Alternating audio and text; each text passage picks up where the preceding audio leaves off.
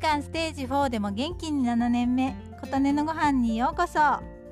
私が柿の話をよくしているからか自分を幸せにする毎日の選択さんのホットフルーツ焼き柿のすすめを聞いてみてとおすすめしてもらいました。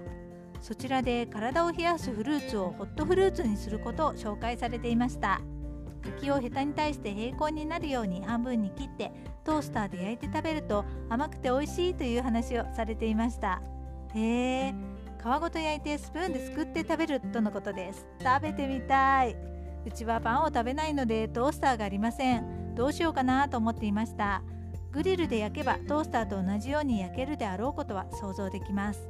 私は賃貸住まいが長くて備え付けのグリルを使って退去する時にきれいにしきれないので備え付けの場合はグリルは使わないことにしています。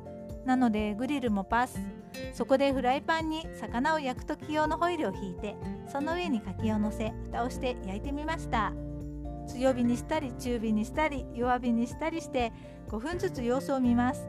20分焼いてもなかなか身が柔らかくなりません。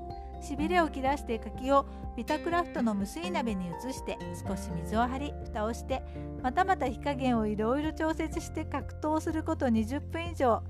40分以上もかけてやっとまあこれくらい柔らかくなれば良いでしょうという状態で食べてみました。甘い甘いです。バターなどをのせたわけではなくただ焼いただけですがちょっとバターの風味がする感じ。生の柿とは別物でした。もうスイーツ。りんごをよく煮りんごにしてシナモンを振って食べますがそれともまた違う甘さになりました。でもきっとトースターで焼くと水分も飛ぶでしょうからちょっと違う出来上がりだろうなと思います。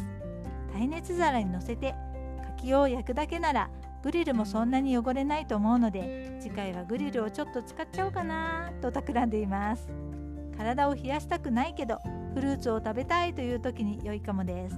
ということで連日の柿にまつわるお話でした。あなたの元気を祈っています。琴音のありがとうが届きますように。